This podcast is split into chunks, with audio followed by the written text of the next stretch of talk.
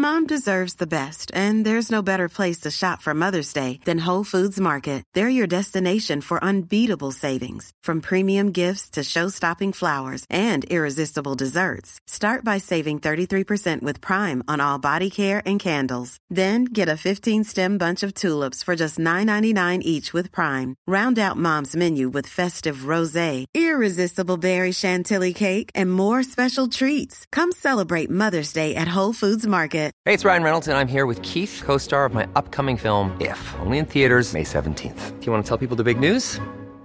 All right, I'll do it. Sign up now and you'll get unlimited for $15 a month and 6 months of Paramount Plus Essential Plan on us. MintMobile.com/switch. Upfront payment of $45 equivalent to $15 per month. Unlimited over 40 gigabytes per month. Face lower speeds. Videos at 480p. Active Mint customers by 531.24 get 6 months of Paramount Plus Essential Plan. Auto renews after 6 months. Offer ends May 31st, 2024. Separate Paramount Plus registration required. Terms and conditions apply if rated PG. Even on a budget, quality is non-negotiable. That's why Quince is the place to score high-end essentials at 50 to 80% less than similar brands. Get your hands on buttery soft cashmere sweaters from just $60, Italian leather jackets, and so much more. And the best part about Quince, they exclusively partner with factories committed to safe, ethical, and responsible manufacturing. Elevate your style without the elevated price tag with Quince. Go to quince.com/upgrade for free shipping and 365-day returns. Quality sleep is essential. That's why the Sleep Number Smart Bed is designed for your ever-evolving sleep needs. Need a bed that's firmer or softer on either side? Helps you sleep at a comfortable temperature? Sleep Number Smart Beds let you individualize your comfort, so you sleep better together. J.D. Power ranks Sleep Number number one in customer satisfaction with mattresses purchased in-store. And now, save 50% on the Sleep Number Limited Edition smart bed for a limited time. For J.D. Power 2023 award information, visit jdpower.com/awards. Only at a Sleep Number store or sleepnumber.com.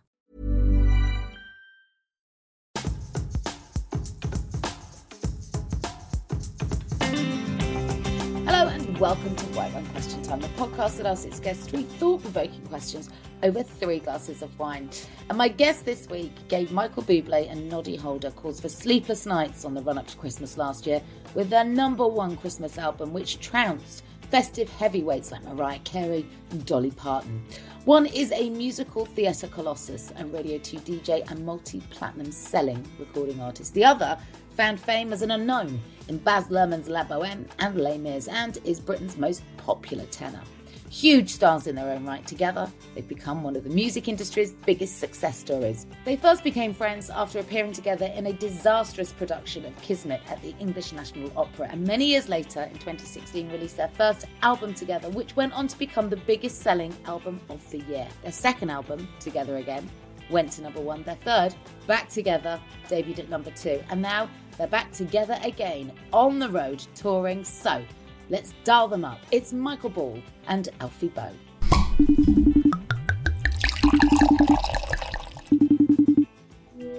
Alfie Boe, Michael Ball, how the devil are you? And where the devil are you? I'm in London. Where are you, Alf? I'm in the US at the moment. I'm in Utah, sat underneath my little boy's bunk bed that I put up, and these are the Halloween lights.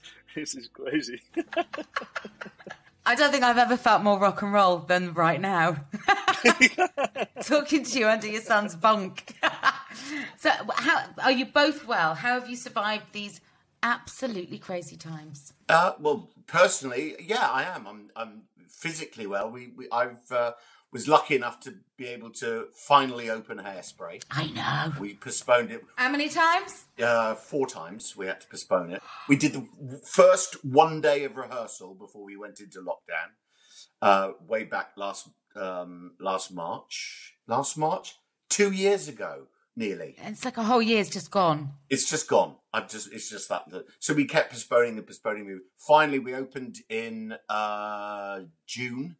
And finished 3 weeks ago, and it was great. So I'm having a little bit of a rest before I meet up with him, and I can't wait to go back on the road together again. That's right. I have to say, Michael, I was sat as one does in the nail bar earlier today, having my nails done next to a wonderful gentleman who was also getting his done. And we were talking about, he's an actor in musical theatre. And I said, I was speaking to you this afternoon. He said, please just say thank you.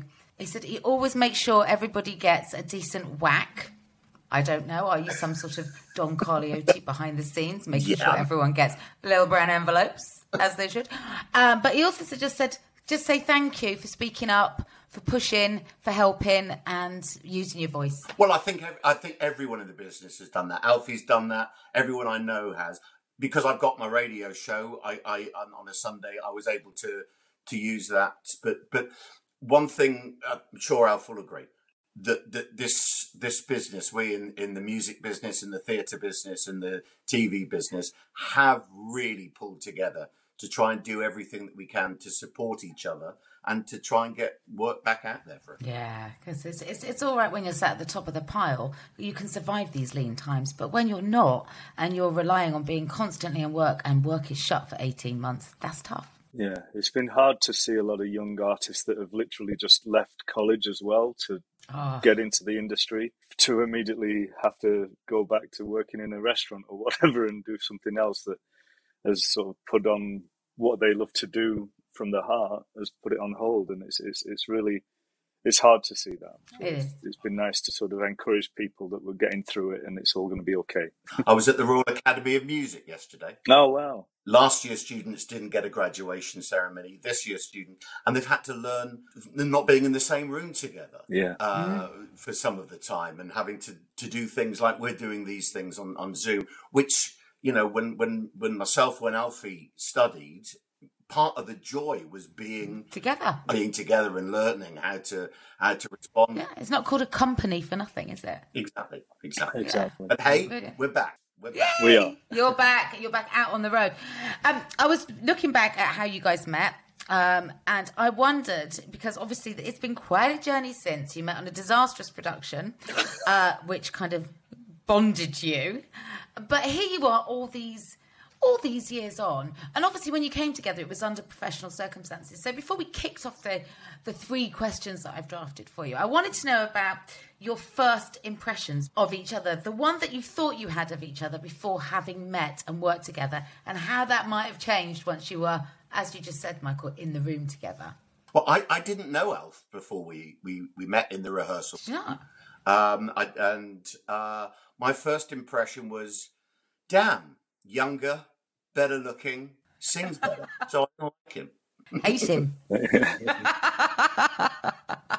Well, yeah, I mean, I'd never really heard of Michael Ball either.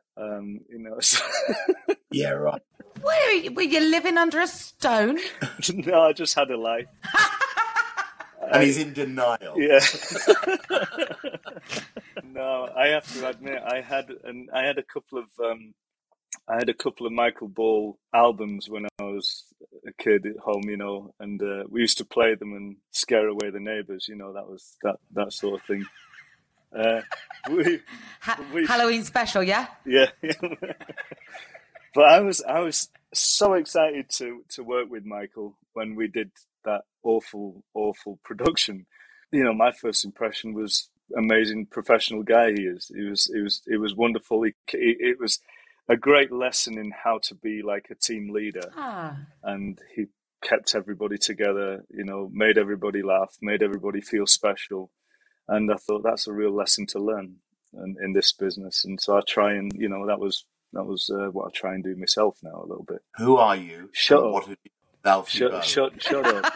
Just take the compliment. I will. I'm really lovely. I mean, I'm as stunned as you, Michael, because I've spent the last 48 hours reading up on both of you, both collectively and individually, and I've never heard a kind word exchanged about the other from either of you. So well done.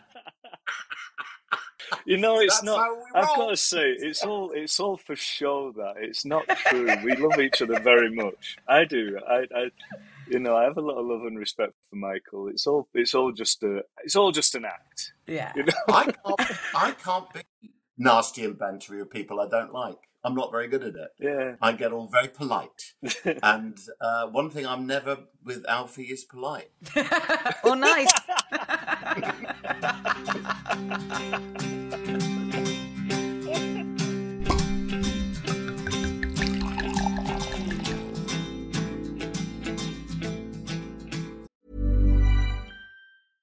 Ever catch yourself eating the same flavorless dinner 3 days in a row? Dreaming of something better? Well, HelloFresh is your guilt-free dream come true, baby. It's me, Keke Palmer. Let's wake up those taste buds with hot, juicy pecan-crusted chicken or garlic butter shrimp scampi. Mm. Hello Fresh. Stop dreaming of all the delicious possibilities and dig in at HelloFresh.com. Let's get this dinner party started. Hey, it's Ryan Reynolds, and I'm here with Keith, co-star of my upcoming film, If, only in theaters May 17th. Do you want to tell people the big news? All right, I'll do it. Sign up now and you'll get unlimited for $15 a month and 6 months of Paramount Plus Essential Plan on us. MintMobile.com/switch. Upfront payment of $45 equivalent to $15 per month. Unlimited over 40 gigabytes per month. Face lower speeds. Videos at 480p. Active Mint customers by 531.24 get 6 months of Paramount Plus Essential Plan. Auto renews after 6 months. Offer ends May 31st, 2024. Separate Paramount Plus registration required. Terms and conditions apply if rated PG. There's never been a faster or easier way to start your weight loss journey than with PlushCare. PlushCare accepts most insurance plans and gives you online access to board-certified physicians who can prescribe FDA-approved weight loss medications like Wegovy and Zepbound for those who qualify. Take charge of your health and speak with a board-certified physician about a weight loss plan that's right for you. Get started today at PlushCare.com/weight loss. That's PlushCare.com/weight loss. PlushCare.com/weight loss.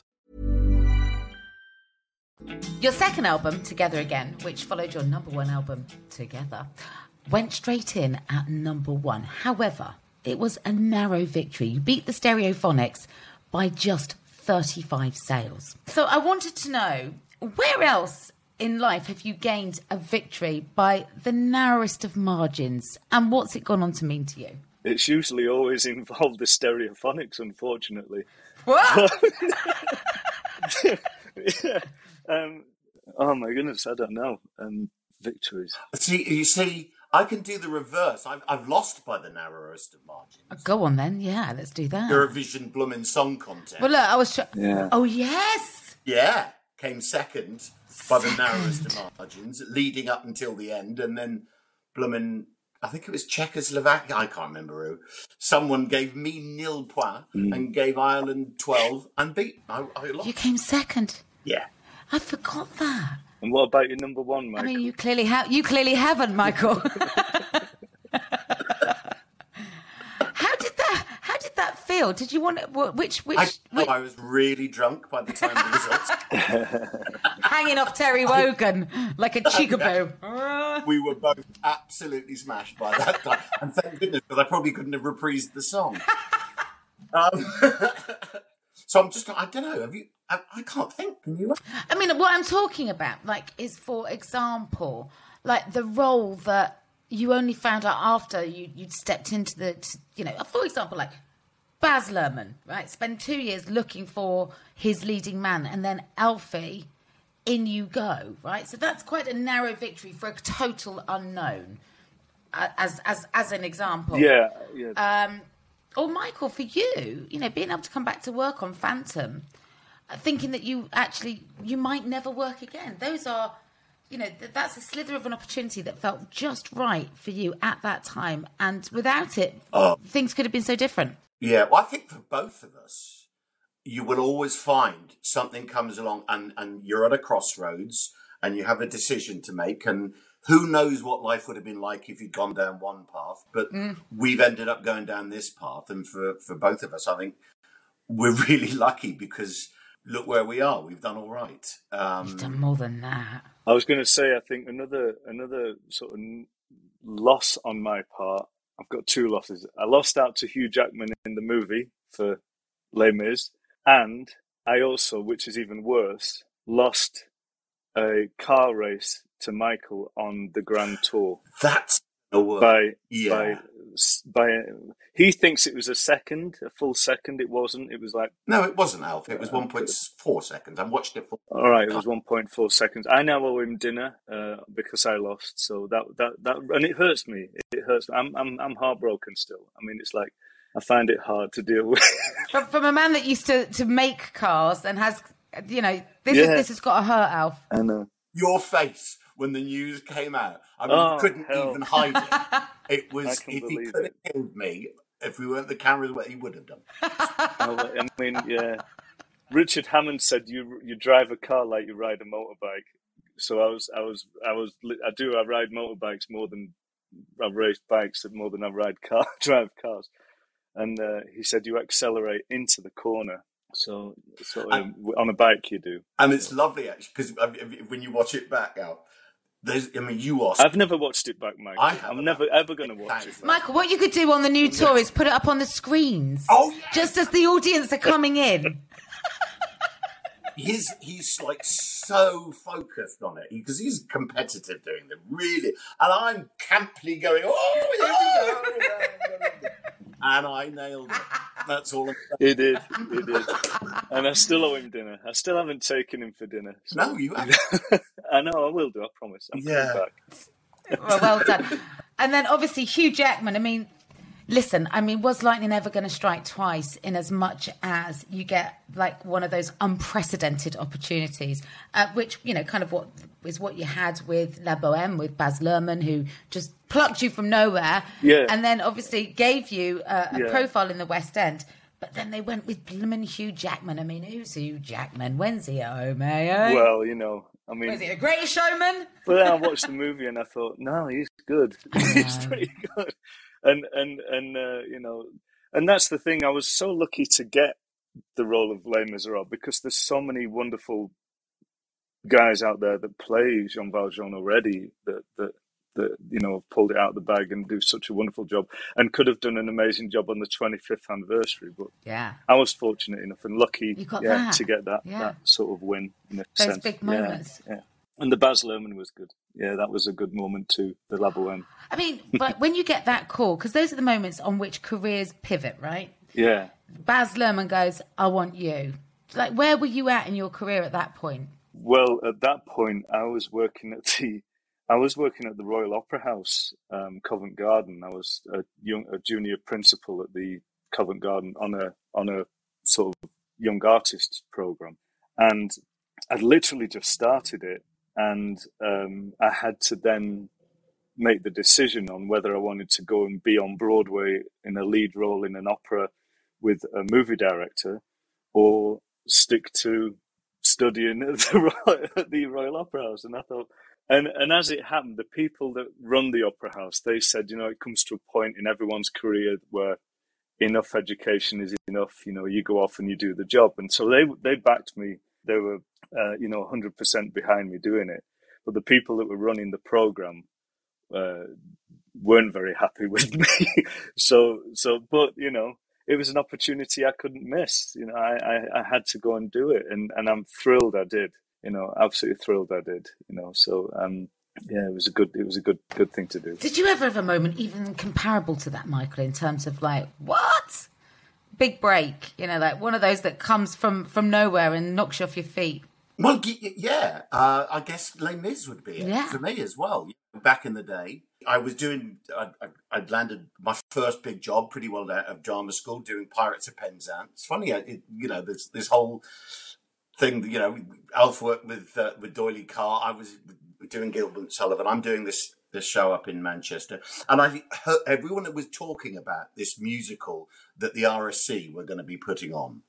And I was a bit obsessed with the RSC. My dad used to take me to see their shows when I was a kid.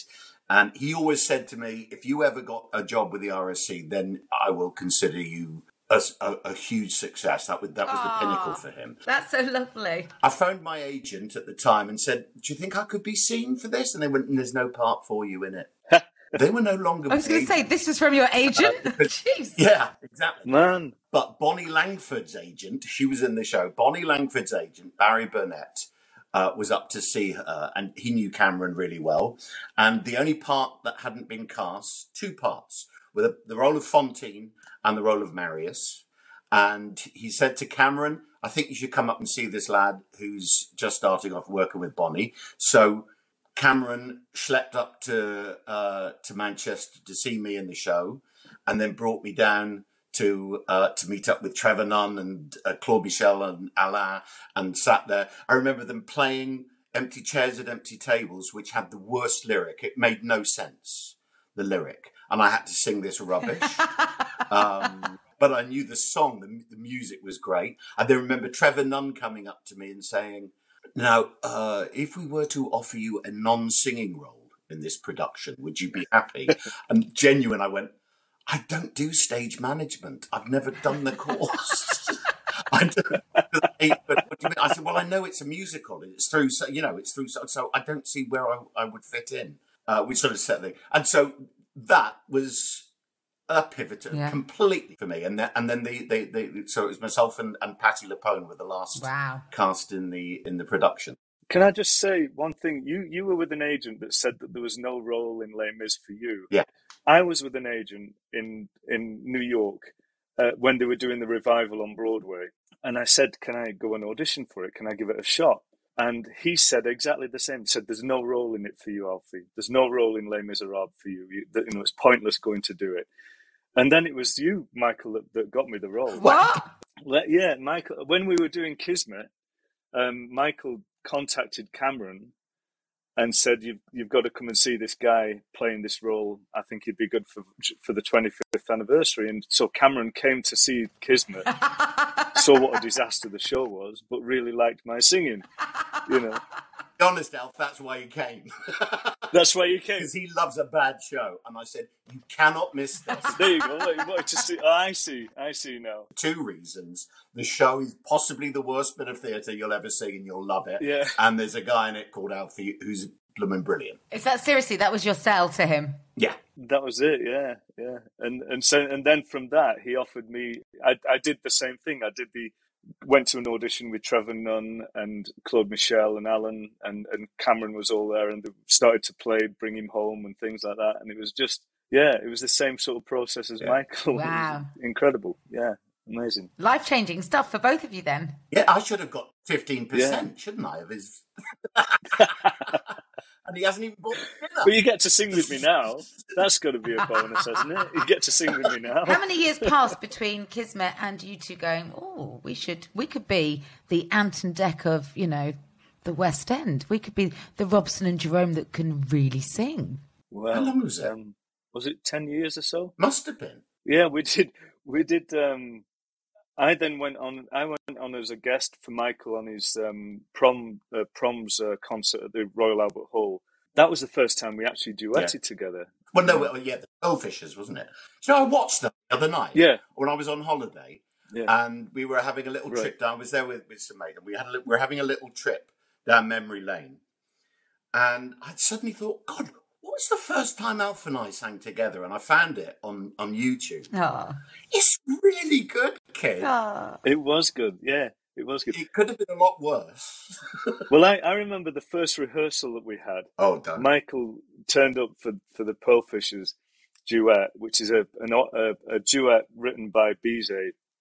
And it's a beautiful, beautiful French duet. And Michael started to do this mock sort of operatic voice thing, and it was like, what are you doing? what the hell are you doing, Michael?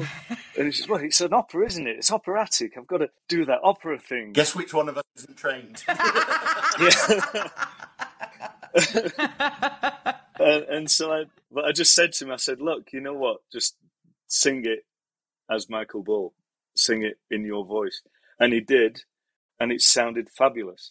And that was where we discovered how we can work together. So we the blend in the voices. And we spoke about doing a few shows together, and then it sort of fell by the wayside for about 5 years or so. And then we gave it another shot, and this was it.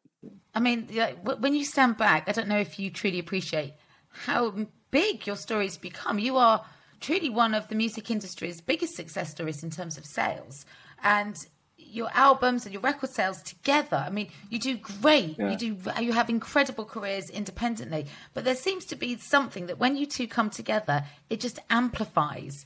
There was nothing like you out there in terms of sales, standing, that audience loyalty. You bring both of your audiences to the party collectively. It's a pretty solid little empire you've got rocking along here, boys.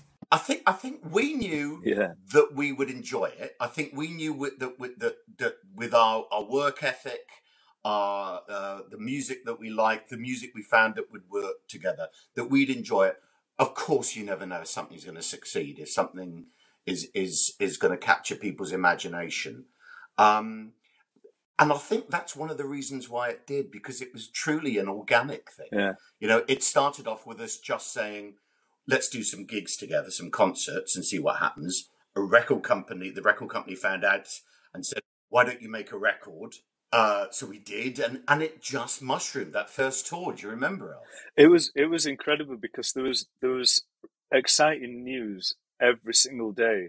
There was something coming in throughout the recording process of the first album. There was constant energy behind it, but what, you know, we have amazing fans.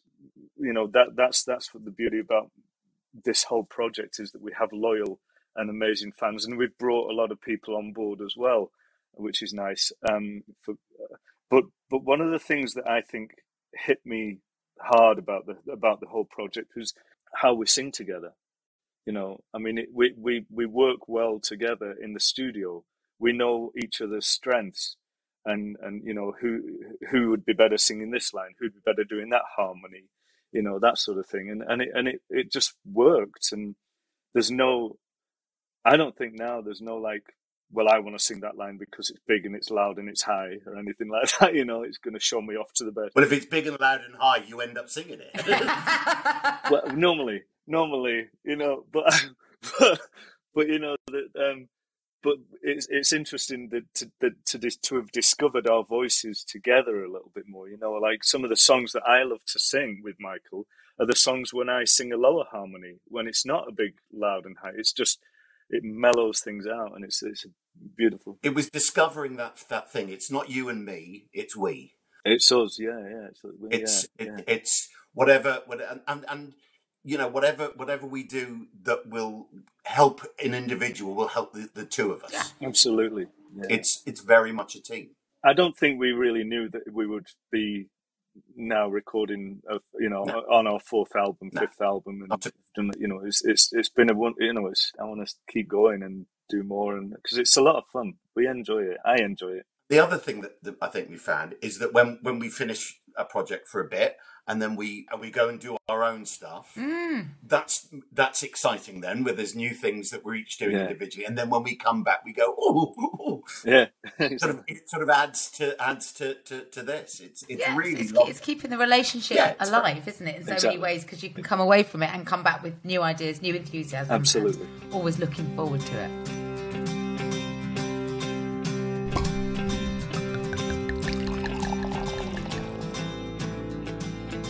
Now, my next question to you both was based on my research, because as I've said at the top of the show, I found it very hard to find you ever being nice about one another in interviews. So I wanted to know if you could tell me two things. The thing you most admire about the other, and the thing that absolutely infuriates you at the same time. Far away. No, you didn't need any time to think about it, Michael. Shall I go first? Okay. I mean, the thing I admire about Michael, apart from his hair, is... You've got a good patch. I know. Look at mine's terrible. It's awful. That looks good. It's looking good. No, it's not. It's just the bad camera angle at the moment. That's what I'm putting it down to. Thank you.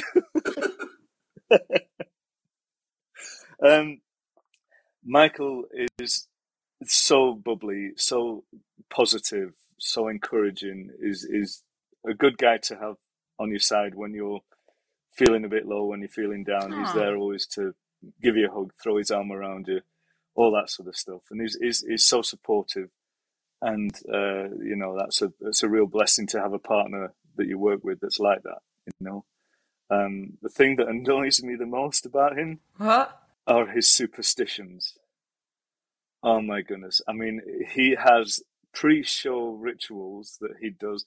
The whistling thing. There's this thing where I know, I understand the concept behind it, but we're not sailors anymore and ships and things.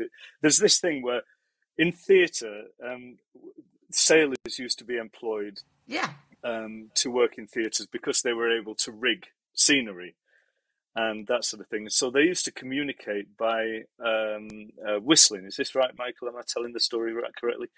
And so that would sort of tell the sailors to tell the crew to sort of bring in a piece of scenery.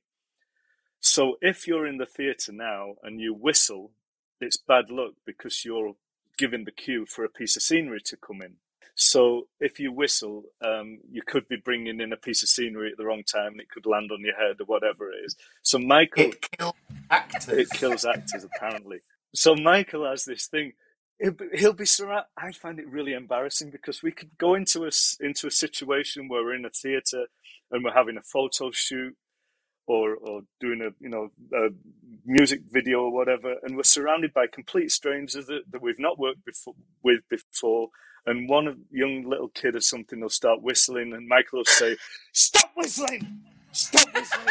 But I can't help it. And it's like, what the hell, Michael?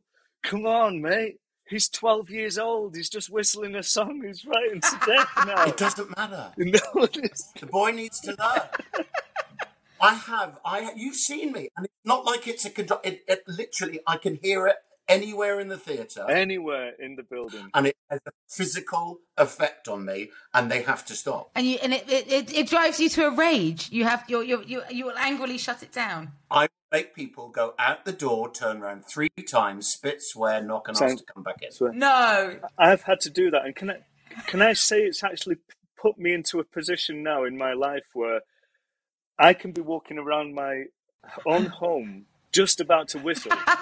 And it's like, I wonder if I'm allowed to... I'm my own man. Yeah, I can whistle, it's fine. And my favourite, Kate, we've been in a dressing room to wind me up. He'll come in and he'll whistle. You go, doing that. And I go, up to you, Alf. Do you want to tempt that fate? You want to go there? You carry on. And he'll sit there going... Oh, bloody hell. And then he'll go out, turn around 3 times. So the spitting and the swearing and the spinning is a cancellation process. Spit, swearing. That's also a superstition. That cancels out. Yeah. So it's like when you see one magpie. Oh, yeah. You have to pray for two. So it's the same. Yeah, same thing. So that's and it. The way to cancel out the bad luck is to count to 10. So this is what happened. And I think it's based on sound science. So we know that the whistling has made you something of a,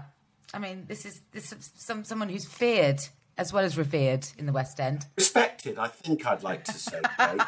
And passing on these important traditions to the next generation. Passing them down. So what is it that you like and admire about Alf, and what is it that drives you nuts about him? Okay, I love his strength. I love the fact that I know he has got my back. If something happens, if I need something, if I'm not on something, if I don't see something, Alfie's on it. And he's not afraid to say it, and he will make sure I'm all right. There's no question of that. He has got my back. And that's the sign of a proper friend.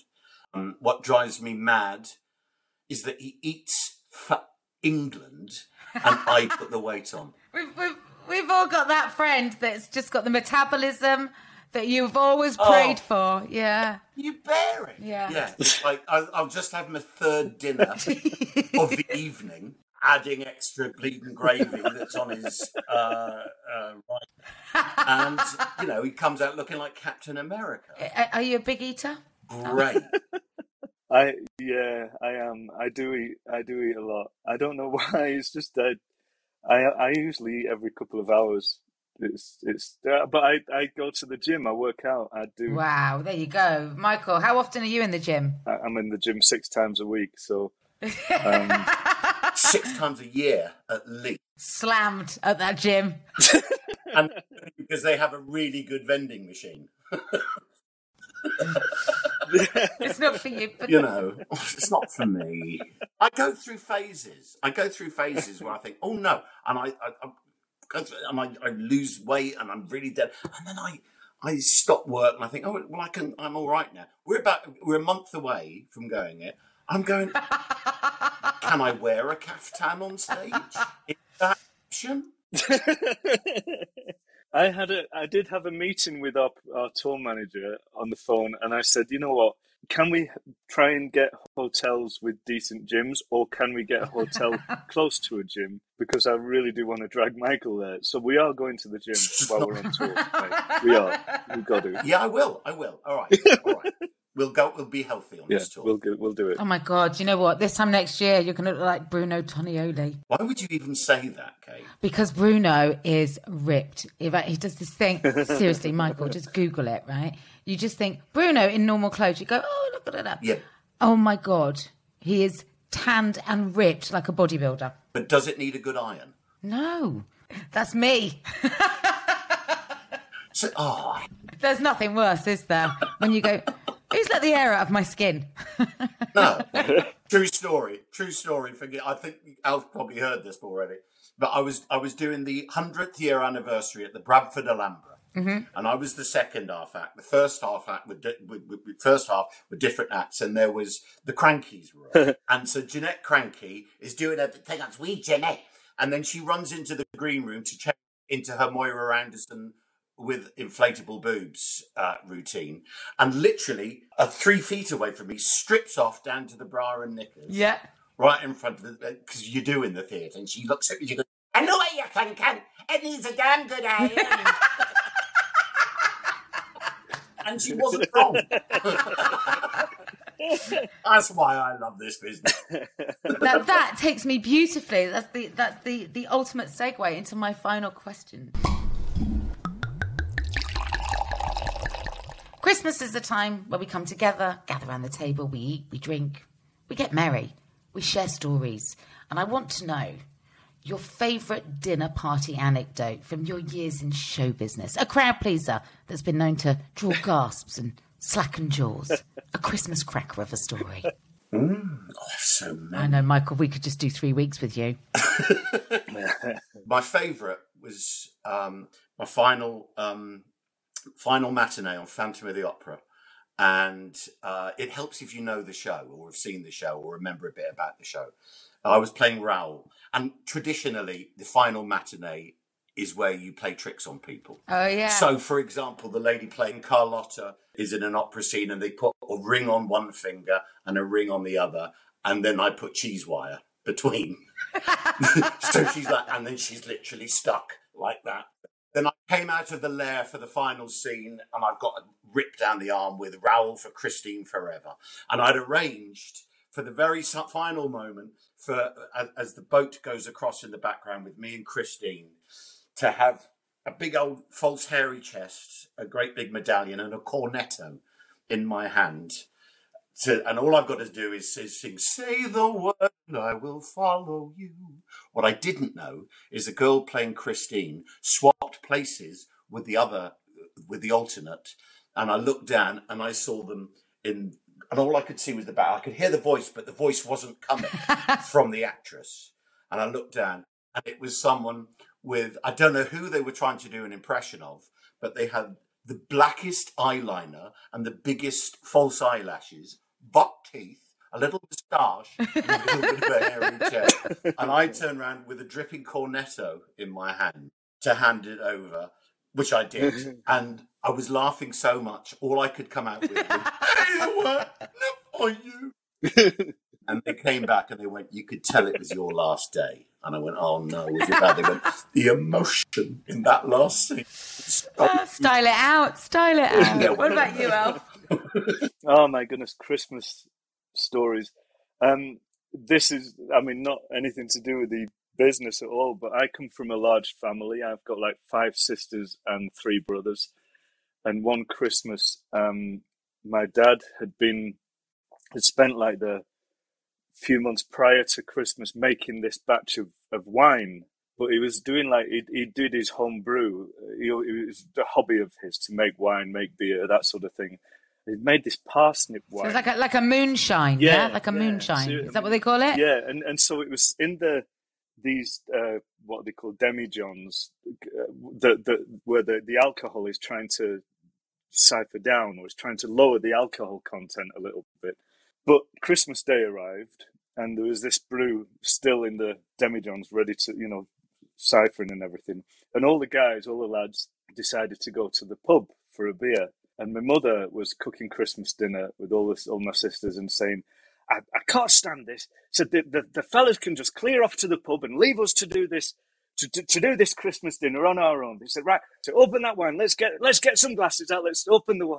But they started drinking like 30% proof alcohol, you know, in like wine glasses, thinking like it was just regular 12% wine.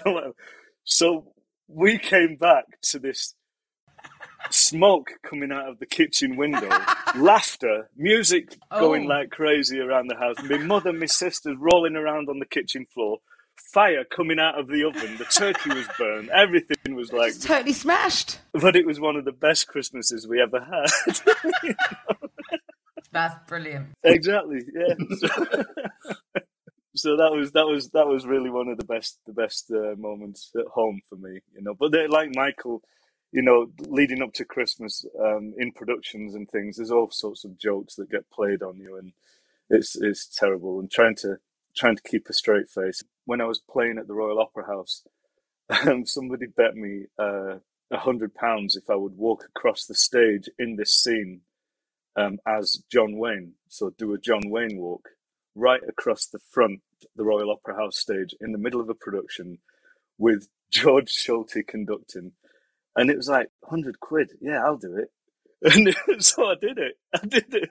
And somebody said, you were right in that scene. Did you hurt yourself? Because you were walking with a bit of a limp. And it said, that was my John Wayne impression. And that was another Christmas story. Gentlemen, it's been lovely talking to you. Do you know what? I love your story. I love the fact that independently you have the most voracious careers, but collectively you really have become each other's cherry on the top. Oh, bless you, Kate. Thank you. Thank you so much. I'll take Alfie's cherry anytime. That's what I'm talking about. It's up for grabs. It's up for grabs. Don't worry. If you want more of that chat and song, you can catch these guys on tour. And don't forget to download the Christmas album. I promise you it will give you a really lovely welcome break from Slade, Bublé and Carey. Thank you, Kate. Thanks, Kate. OK, that's it from us for this week. We'll be back next week with more great chat. Until then, White Wine Question Time is, as always, produced by me, Kate Thornton, with Gabriella Colasurdo and Richard Hatherop for Yahoo UK. Editing comes from Libby Knowles and music from Andy Bell. We'll be back next Friday with more great chat. Until then, take care out there, and thanks for listening.